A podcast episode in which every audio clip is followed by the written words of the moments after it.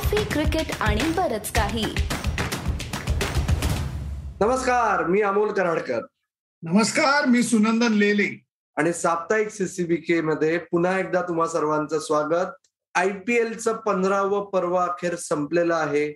पंधरावं वर्ष नाही जरी सर्व म्हणजे ऑफिशियली सगळेजण पंधरा वर्ष आय पी एलची जरी साजरी करत असतील तरी चौदाच वर्ष झाली आहेत पंधरा पर्व झाली आहेत. समजत नसेल तर बेसिक अंकगणित समजून घ्या. आणि आत्ता मात्र आपण Sunandan लेल्यांबरोबर I P L women's T twenty challenge या दोन्हीचं थोडंसं अंकगणित शेवटच्या आठवड्यातला मांडायचा प्रयत्न करू. सुनंदन कसं समप करशील आय पी एल मी मुलींच्या मॅचेस बद्दल पहिलं थोडस बोलू का की तीन जणांच्या आताच या मॅचेस झाल्या आहे थोडस जरा खटकला. अजून मुलींना संधी मिळायला पाहिजे होती. त्यांचं जे शेड्यूल होतं ते क्रॅम केलं होतं. आपल्याला माहिती आहे एका टीमला लागोपाठ दोन दिवस मॅच खेळायला लागली वगैरे. ह्या काही बेसिक चुका सोडल्या तर मला वाटतं ही टी ट्वेंटी चॅलेंज झाला तो चांगला झाला. अजूनही मोठ्या प्लेअरवरती काय म्हणतात त्याला भरोसा हा जास्त वाटतोय. ज्या नवीन मुलींना संधी मिळाली आता नवगिरी सारख्या मुलींनी एका मॅच मध्ये एकदम धमाका उडवला. तिने जर का लागोपाठ दुसऱ्या मॅच मध्ये तो धमाका उडवला असता तर तिच्यासाठी खूप दरवाजे उघडले असते. अजूनही फिटनेसचा मुलींच्या बाबतीत कमतरता दिसते. रनिंग बिटवीन द विकेटसाठी बॅट ड्रॅक करणं वगैरे अजून या बेसिक चुका या जरा डोळ्यात अजूनही खुपत आहेत. पण तरी मी म्हणेन की टुर्नामेंट उत्तम झाली. खेळाचा दर्जा उत्तम होता. हरमनप्रीत कौरनी जे सातत्य दाखवलं ज्या पद्धतीने टीम लीड केली ते सुद्धा कौतुकास्पद होतं. या सगळ्याचा जर का विचार केला तर पुढच्या वर्षीच्या विमेन्स आय पी एलची रंगीत तालीम चांगली झाली असं मी नक्की म्हणू शकतो. बरोबर. आणि होपफुली आता याच्यात अजून काही ऍड करण्यासारखं विशेष राहिलेलं नाहीये. पण होपफुली बीसीसीआय विमेन्स क्रिकेटच्या बाबतीत तरी त्यांच्या शब्दाला जागेल. जे यावर्षी सगळ्यांनी सुतोवाच केलेलं आहे. Rather in so many ways उर बडवून सांगितलेलं आहे की पुढच्या वर्षी पाच किंवा सहा संघांची महिलांची आय पी एल आपण नक्की करू. तर ते खरंच ते घडवून आणतील ही काळाची गरज आहे. आणि होपफुली ते होईल जसं तू म्हणलास तसं. पण येऊया आपण आता आय पी एल प्ले कडे. गुजरात टायटन्सच्या गरुड भरारीचं रहस्य काय? माझं स्पष्ट मत एवढंच आहे. एक तर त्यांच्या बोलिंग मधलं सातत्य की शमी आणि राशीद हे कधीच फेल झाले नाहीत. ही कमाल झाली. म्हणजे जसं बटलरनी सातत्य दाखवलं तरी मी म्हणेन की बटलर मधल्या सात मॅचेस मध्ये चांगला खेळला नाही. त्यांनी जे खेळला ते आउटस्टँडिंग खेळला पण मधल्या पण या दोघांच्या सातत्याला म्हणजे कमाल होती. आणि या याच्यामध्ये दरवेळेला त्यांच्या टीम मधनं दोन खेळाडू हात वर करून मॅच जिंकून देत गेले. आणि म्हणजे पहिलं तिरी पर घेऊन जाणारा परफॉर्मन्स ते करून गेले. त्यांच्या खेळाडूंना इंजुरी झाली नाही. महत्त्वाचे खेळाडू बाहेर गेले नाही. त्याला रिप्लेसमेंट खूप चांगली नव्हती. हे लक्षात घ्या.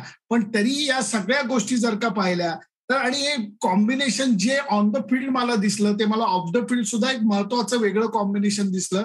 कस्टन आणि आशिष नेहराचं. कारण या दोघांनी सुद्धा या टीमला चांगलं बांधून ठेवलं. आता जिंकला म्हणून आपण कौतुक करतोय अशातली बात नाहीये. पण तुम्ही त्यांचा क्राफ्ट जर का पाहिला तर अजिबात झटके बसलेले नाहीये. It has been a smooth ride त्यांचे म्हणजे लीग फेज मधला परफॉर्मन्स बघा अप्रतिम. नंबर वनने ते क्वालिफाय झाले मोठ्या दिमाखात झाले. नॉकआउटची नॉकआउटची जी पहिली मॅच होती ती ज्या पद्धतीने जिंकली आउटस्टँडिंग आणि परत ज्या पद्धतीने फायनल जिंकली या सगळ्या अर्थाने दिलं तर उठून सलामच करायला पाहिजे टॉप क्लास परफॉर्मन्स सातत्यपूर्ण परफॉर्मन्स सुनंदन कर्स्टन आणि नेहरा जर तू म्हणलास की मुद्दा असा आहे की एक जोडीला स्वातंत्र्य मिळणे आणि त्याचबरोबर त्यांच्याच विचारधारेने इतर संघ राहणे आणि म्हणजे फक्त खेळाडूच नाही सपोर्ट स्टाफ सुद्धा. हे याच्यात दिसून आलं हे मला खूप महत्वाचं वाटतंय. कारण हीच जोडी आपल्याला दोन तीन वर्षापूर्वी रॉयल चॅलेंजर्स बँगलोरमध्ये दिसली होती. त्यांचं काही होऊ शकलं नाही. म्हणजे या वर्षी नाही होऊ शकलं पण तेव्हा विशेषतः या जोडीमुळे विशेष काही होऊ शकलं नाही. तरीही यावेळेस त्यांनी ते करून दाखवलं आणि जसं हार्दिक पहिल्या ऑफिशियल इंटरॅक्शनमध्ये म्हणला होता की आशिष नेहरा हा महत्त्वाचा दुवा आहे आम्ही सगळेजण एकत्र येण्यामागे. आणि त्याचं महत्त्व म्हणजे तो खरंच शांतपणे बसतो. अजूनही लोकांना हाच प्रश्न पडतो की हा करतो काय? पण तो काय करतो हे आपल्याला दिसून आलंय. कारण शेवटी प्रशिक्षकाची भूमिका ही पडद्या मागची असते. सामना सुरू झाल्यापासून सामना संपेपर्यंत प्रशिक्षकाचा खूप लिमिटेड टी ट्वेंटी मध्ये काहीतरी रोल असतो. इतर सामन्यांमध्ये जवळजवळ नगण्य असा रोल असतो. त्याच्यामुळे ते आपल्याला दिसून आलंय. पण बाकी तीन संघांबद्दल जे प्ले ऑफ दिसले सुनंदन त्यांची तू पटकन समरी कशी करशील? मी समरी अशी करेन की जे चार टीम आल्या होत्या त्या आपण आपल्या अगोदरच्या सीसीबीके मध्ये बोललो की ज्या लायक टीम होत्या त्याच आल्या. कोणाचा झटका लागला नाही. सगळ्यांना संधी होती प्ले ऑफ गाठायची. आणि याच्यामध्ये मला वाटतं रॉयल चॅलेंजर्स बँगलोरनी चांगल्यापैकी प्रगती केलेली होती परंतु त्या प्रगतीला नाही म्हणलं तरी थोडेसे क्वेश्चन मार्क नक्कीच होते. बऱ्याच खेळाडूंच्या बाबतीत सातत्यपूर्ण कामगिरी नाही. ही गोष्ट आता विराटचं फेल्युअर विराटचं फेल्युअर हे इतकं ग्लेअरिंग होतं की तुम्ही किती जरी म्हणलं की I mean best phase of my life तरी ते कळत होतं की त्याचं प्रेशर त्याच्यावरती आहे आणि त्याच्या संघावरती सुद्धा आहे. आणि मी म्हणेन की योग्य वेळी ह्याच्यामध्ये सचिन तेंडुलकर दरवेळेला एकच गोष्ट सांगतो की क्रिकेटमध्ये की मुवमेंट जिंकणं ह्याच्यावरती सगळ्या गोष्टी असतात. त्या की मुवमेंट्स कोणी कधी आणि कशा जिंकल्या राजस्थान रॉयलला जसं मी अगोदरच्या ह्याच्यात सुद्धा म्हणलं की राजस्थान रॉयलला फायनल खेळायला मिळाली. हे फॉर्मॅटचं अत्यंत चांगलं लक्षण आहे. त्याचं कारण जर एक मॅच तुम्ही हारता आणि डायरेक्ट टुर्नामेंट मधनं बाहेर जाता असा हा फॉर्मॅट नाहीये आणि त्यामुळे त्यांना खेळायला मिळाली.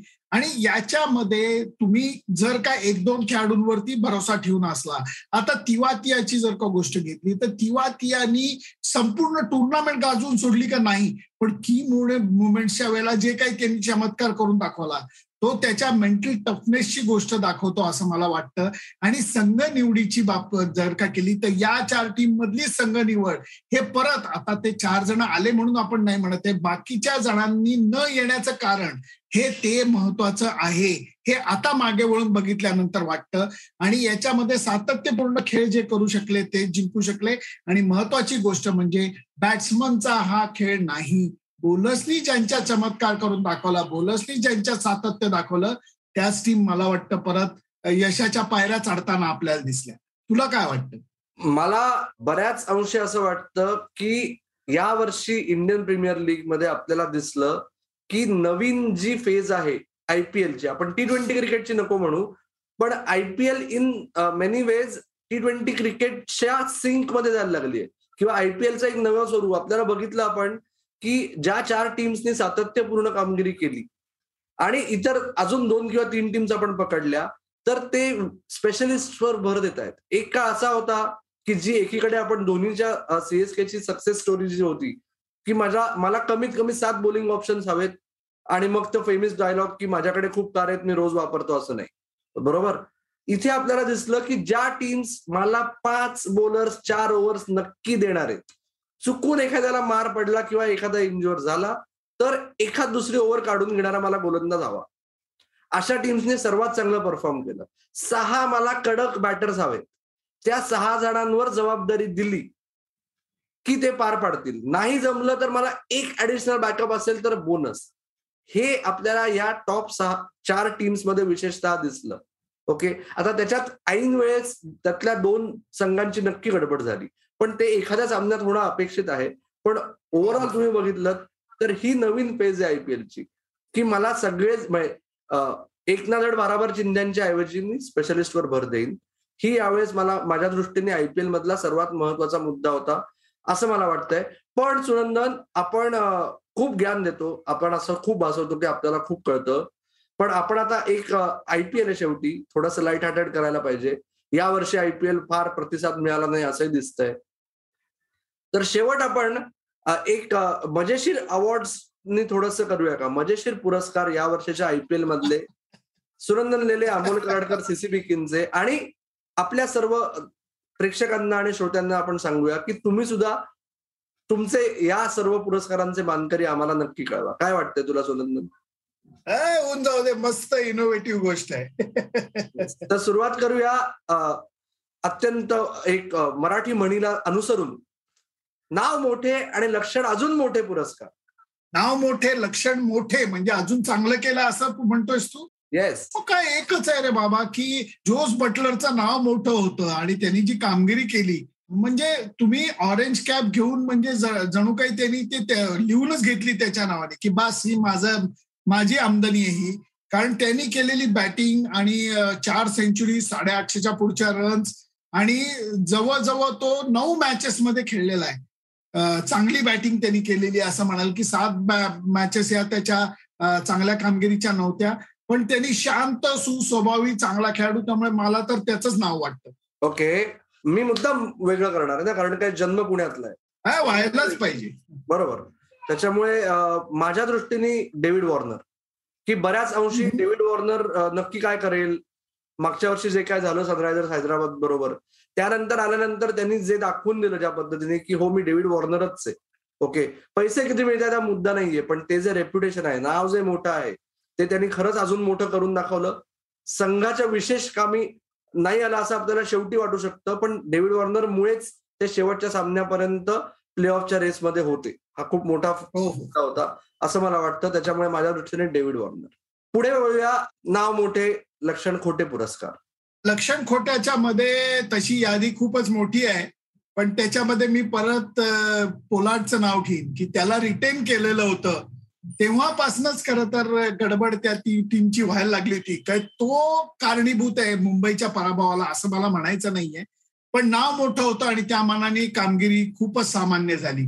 त्यामुळे मला तर अं, पोलार्डचं नाव घ्यावं असं वाटतं. ओके. आणि अर्थातच ना अर्थातच म्हणजे हे नाकारून चालणार नाही विराट कोहलीचं ही घ्यायला सुरेंद्र लेल्यांनी विराट कोहलीचं नाव मोठे लक्षण खोटे घेतलेलं आहे. Breaking news. याच्यात सुरेंद्र तू म्हणलास असं दावेदार इतकेत ना की फार कन्फ्युजिंग आहे. पण मी जॉईंट अवॉर्ड विनर्स देईन रोहित शर्मा आणि केन विल्यमसन. केन विल्यमसनच्या बाबतीत नाव मोठं आहे का असं आता सगळेजण म्हणतील पण त्याचं नाव मोठं आहे. त्यांनी करून दाखवलंय सनरायझर्ससाठी गेल्या पाच वर्षात. पण यावर्षी केन विल्यमसन जर कर्णधार नसता तर कुठल्याही संघात तो तेरा सामने खेळू शकला नसता. तीन सामन्यांनंतर त्याला बाहेर पडायची वेळ आली असती. ओके? आणि त्याच्यामुळे त्याच्या बॅटिंग फॉर्मचा कुठे ना कुठेतरी संघालाही खूप मोठा फटका बसला. आणि रोहित शर्माबद्दल काय बोलायचं? आता रोहित शर्मानी स्वतः फायनली ऍडमिट केलंय. कदाचित सुनंदन लेल्यांचं सीसीबीके वरची विधानं तो सारखी सार्कॅस्टिक ऐकत असेल. की माझं काहीच चुकत नाही असं जी भारतीय खेळाडूंची मेंटॅलिटी असते त्यात त्याने शेवटी मान्य केलं की हो बाबा माझी गडबड होतीये माझी गडबड झालीये आणि ती लवकरात लवकर संपायला पाहिजे. त्याच्यामुळे अजून बाकी आकडे तुम्हाला सगळ्यांना माहिती आहेत आता. त्यामुळे आकड्यांमध्ये परत जायला नको पण माझ्या दृष्टीने या दो- हे दोघं जण जॉईंट विनर्स सुनंदन पुढची कॅटेगरी आपण डिवाइस काय केली आहे की पैसा वसूल पुरस्कार. म्हणजे स्वस्त आणि मस्त असं नाही. एकंदरच पैसा वसूल पुरस्कार. हार्दिक पंड्या. हा म्हणजे कसं आहे हार्दिक पंड्या आणि त्याचा जो सहकारी आहे डेव्हिड मिलर या लोकांची मला नावं घ्यावीशी वाटतात. त्याचं कारण हार्दिक पंड्याला जो रोल दिलेला होता जी जबाबदारी दिलेली होती जो पैसा त्याच्यावरती खर्च केलेला होता त्या सगळ्याचा जर का विचार केला तर दाम दसपट वसुली ही त्यांनी त्याच्या फ्रँचायझी ओनरला करून दिली. अंतिम सामन्यामधला जो परफॉर्मन्स होता त्याचा तो आयसिंग ऑन द केक म्हणता येईल की चार ओव्हर टाकणं तीन विकेट काढणं नंतर तीस पस्तीस रन्स करणं उत्तम पद्धतीने शांत पद्धतीने लीड करणं. त्याचा जो मेंटर आहे ज्याला तो मानतो महेंद्रसिंग धोनी त्याच्या पद्धतीने त्यांनी जिंकल्यानंतर सुद्धा वागणं. या सगळ्या गोष्टी मला भावलेल्या आहेत मनापासनं त्याचं कौतुक करायला पाहिजे डेव्हिड मिलर पहिल्या राऊंडमध्ये त्याला कुणी घेतलेलं नव्हतं. आणि दुसऱ्या राऊंडमध्ये आता मला पैशाचं परत गोळ आहे मला किती त्याच्यावरती पैसे खर्च केले माहीत नाही. पण त्याला घेतलं दोन कोटी. दोन कोटी. अरे मग तू मी मिळून घेऊ शकलो असतो खरं तर त्याला एनी फक्त मी पगारी पत्रकार. त्यांनी जी वसुली त्यांनी जी वसुली करून दिलेली आहे ती वसुली मला वाटतं चॅम्पियन वाटते. त्याला ते जे रिअलाइज करून दिलं की put a price tag on your wicket आणि ते त्यांनी सिरियसली घेतलं. तो काल सुद्धा नॉट आउट राहिलेला आहे. म्हणजे नऊ वेळा तो नॉट आउट राहिलेला आहे. मॅच जिंकून परत आलेला आहे. त्यामुळे या दोघांचं नाव मला नक्की घ्यावं असं वाटतं. फक्त सीसीबीकेचा प्लग इथे होत नाही. सुनंदन लेल्यांच्या चॅनलचा सुद्धा होतो. डेव्हिड मिलर बरोबरची विशेष मुलाखत सुरंदन लेलेंची आय पी आयपीएल चालू असताना तुम्ही त्यांच्या चॅनलवर जाऊनही बघू शकता. आणि माझा अवॉर्ड विनर पैसा वसूल पुरस्कारामध्ये आहे आर अश्विन. हो त्याची गोलंदाजी नाही चालली ओके? त्याची गोलंदाजी जेवढी चालायला हवी तेवढी चालली नाही पण त्याला जो वेगळा रोल दिला तो त्यांनी सिद्ध करून दाखवला आणि त्याच्यामुळे माझ्या दृष्टीने आर अश्विन आणि युजवेंद्र चहल हे माझे मुख्य दावेदार होते. पण त्याच्यात आर अश्विन काकणभर सरस ठरला. कारण त्यांनी त्याच्या कम्फर्ट झोन मधून बाहेर येणारा रोल त्याला दिला गेला होता. आणि त्याच्या त्याच्यातून त्यांनी स्वतःचं प्राइस टॅगही वसूल केला. रादर साध्या मराठीत म्हणायचं म्हणलं तर ऑप्टिमाइज केला. बरोबर? त्याच्यामुळे माझा दावेदार आहे आर अश्विन. आर अश्विनचं वय आता जवळजवळ पस्तीशीला आलाय आर अश्विन. त्याच्यामुळे पुढचा पुरस्कार हा आर अश्विनसाठी नाहीये. पण संदीप खरे आणि सलील कुलकर्णी यांना डेडिकेटेड आयपीएलचा पुरस्कार आहे. ही तरुणाई पुरस्कार. ही तरुणाई पुरस्कार कोणाला द्यायचा? कोणाला द्यायचा? कोणाला द्यायचा? कारण सग या तरुणाईमध्ये कुणीच काय म्हणतात त्याला? कमाल कामगिरी करून दाखवलेली नाहीये. पण चमकदार कामगिरी करून दाखवणारे मला खूप जण दिसत आहेत आणि जयस्वालनी नंतरच्या काळामध्ये संधी मिळाल्यानंतर बऱ्यापैकी त्याला न्याय दिलेला आहे. उमरान मलिकचं नाव मला या पुरस्कारासाठी नक्की घ्यावं असं वाटतं. तो आता भारतीय संघात आलाय. दर्जेदार फास्ट बॉलर आहे. डेल्स्टेन कडनं तो चांगल्या गोष्टी शिकून मला वाटतं पुढे चाललेला आहे. वेग राखलेला आहे त्यांनी कारण वेग कमी होतो ही भारतीय फास्ट बॉलरची शोकांतिका वाटते. परंतु त्या यांनी जर का वाटलं तर मी उमरान मलिकचं नाव घेईन. तू उमरान मलिकचं नाव घेशील. मला खूप टेम्प्ट होत आहे आपण इथे भरभरून प्लग्स करतो त्यामुळे प्रशांत सोळंकीचं नाव घ्यायचं कारण त्यांनी शेवटच्या दोन सामन्यांमध्ये स्वतःची चुणूक दाखवली. पण माझ्या दृष्टीने ही तरुणाईचा आउट अँड आउट विनर यावर्षी हर्षदीप सिंग आहे. तो पहिल्यांदा खेळत नव्हता पण तो अजून तरुण आहे. आणि त्यांनी दोन हजार वीस दोन हजार एकवीसपासून बावीस पर्यंत त्याचा आलेख ज्या पद्धतीने उंचावत नेलेला आहे होपफुली साऊथ आफ्रिका सिरीजमध्ये तो भारतासाठी खेळताना आपल्याला दिसेल. निवड तर झालीच आहे पण पदार्पणही होताना दिसेल. आणि जर हर्षदीप सिंग जे आयपीएलमध्ये करून दाखवतोय जे डोमेस्टिक क्रिकेटमध्ये करून दाखवतोय तेच जर त्यांनी भारतासाठी करून दाखवलं तर कदाचित टी ट्वेंटी वर्ल्ड कपसाठी एक मोठा ऍसेट आहे. कारण काय तो फक्त लेफ्ट आर्म पेसर नाहीये तो यॉर्कर सहित तेवढ्याच सातत्याने टाकतो. त्याच्या पेसमध्ये व्हेरिएशन आहे. आणि या सगळ्या गोष्टी हे खरंच एक विशेषतः टी ट्वेंटी क्रिकेटमध्ये म्हणजे आयसिंग ऑन द केक किंवा कॅप्टन्स काय म्हणायचं आपण? म्हणजे याहून चांगलं असूच शकत नाही असं सगळ्या दृष्टीने होऊ शकतं असं मला वाटतं. त्याच्यामुळे ही तरुणाई पुरस्कार माझ्या दृष्टीने हर्षदीप सिंगला. आणि ही तरुणाई फक्त नाही आयपीएलमध्ये. शेवटी आयपीएल ही आपण सर्वात मोठ्या सक्सेसफुल टीम्स पैकी एक आहे की जिला आपण सीसीबीकेवर टीम टर्म कॉईन केली म्हातार बाबांची फौज. त्याच्यामुळे पुढचा पुरस्कार चिरतरुण पुरस्कार. म्हणजे सुनंदन लेल्यांचा पुरस्कार असं आपण म्हणू शकू. तर सुरंदन तुमच्या पुरस्कार तुम्हाला कोणाला द्यावा असं वाटतं? परत याला दावेदार खूप आहे दामोर परंतु चेन्नई सुपर किंगच्या कॅप्टनकडे परत मला जावं असं वाटतं की आपण जे धरतो की माहीचं वय झालंय होय आता चाळीशीला तो टेकलेला आहे. आणि तरी अजून तो लढतोय अप्रतिम विकेट किपिंग करतोय त्याचा फिटनेस लाजवाब आहे. बॅटिंगमध्ये अजून तो चमक दाखवतोय. एक मॅच त्यांनी ज्या पद्धतीने जिंकून दिली त्या अजूनही विसरता येत नाहीये. त्यामुळे वयाच्या दृष्टीने जर का म्हटलं चिरतरुण पुरस्कार तर नक्कीच त्याचं नाव घ्यायला लागेल. तुला कोणाचं वाटतंय नाव? मला वाटतंय ज्याच्याबद्दल आपण अजून एक म्हणजे त्याच्या आधी त्याच्या बरोबर त्याच्यानंतर ही जी प्रक्रिया ज्यांनी चालू ठेवली आहे दिनेश कार्तिक या चिरतरुण पुरस्काराचा मानकरी माझ्या दृष्टीने आहे. आणि जसं मी आता सगळं हर्षदीप सिंगबद्दल बोललो त्यातले शेवटचे जर आपण परत कॉपी पेस्ट करायचं म्हणलं तर जर दिनेश कार्तिक खरंच चालला तर भारताला एक रिलायबल फिनिशर मिळू शकेल वर्ल्ड कपसाठी. खूप अंशी दिनेश कार्तिक दुर्दैवी होता कारण काय भारताच्या वर्ल्ड कप मधलं खापर त्याच्यावर फोडलं गेलं तो टी ट्वेंटी क्रिकेटमध्ये चांगलंच करत होता. पण भारतात आता त्याच्यात काही जाण्यात पॉईंट नाही की आपल्याकडची सिलेक्शन पॉलिसी कशी असते. पण दिनेश कार्तिकने दाखवून दिलं की एक त्याला स्पेसिफिक रोल दिला गेला. कन्फर्म शेवटच्या सहा ते सात ओव्हरमध्ये तोडायचं. साधी गोष्ट. बास. माझ्यासारखा अजून कोणी तुम्हाला चांगला मिळू शकत नाही तोडणारा. हे त्यांनी वारंवार सिद्ध केलं. एखाद दुसऱ्या वेळेस नाही. संपूर्ण स्पर्धा सिद्ध केलं. आणि ती जी एलिमिनेटर नंतर ती काय? क्वालिफायर टू रॉयल चॅलेंजर्स बँगलोरला शेकली. त्या मॅच मध्ये दिनेश कार्तिकला जमू शकलं नाही आणि कदाचित तोही एक महत्त्वाचा फॅक्टर होता. पण तरी त्याच्यामुळे दिनेश कार्तिककडून ते अवॉर्ड कोणी हिरावून घेऊ शकत नाही असं मला वाटतं. आणि आता आपण शेवट करू की जसं पुन्हा एकदा हा पुरस्कारही सुनंदन लेल्यांच्याच पठडीतला आहे की आयपीएल हे शेवटी तुम्हाला फक्त बोलिंग फक्त बॅटिंग फक्त फिल्डिंगमध्ये चांगलं असून चालत नाही. अष्टपैलू असणं महत्वाचं असतं टी ट्वेंटी क्रिकेटमध्ये जसं डिजिटल जगतात अष्टपैलू असणं किती महत्वाचं असतंय सुनंदन लेल्यांनी दाखवून दिलंय. तर आपण शेवटचा पुरस्कार सुनंदन बघूया. आवडता अष्टपैलू पुरस्कार कोणाला द्याल तुम्ही यावर्षी आयपीएल ला? मी यावेळेचा अष्टपैलू पुरस्कार टी ट्वेंटीचा ग्लोबल सुपरस्टार राशीद खानला देईन. त्याला एकतर त्याच्या फ्रँचायझीकडनं यांनी हक्काने उचलून घेतलं होतं.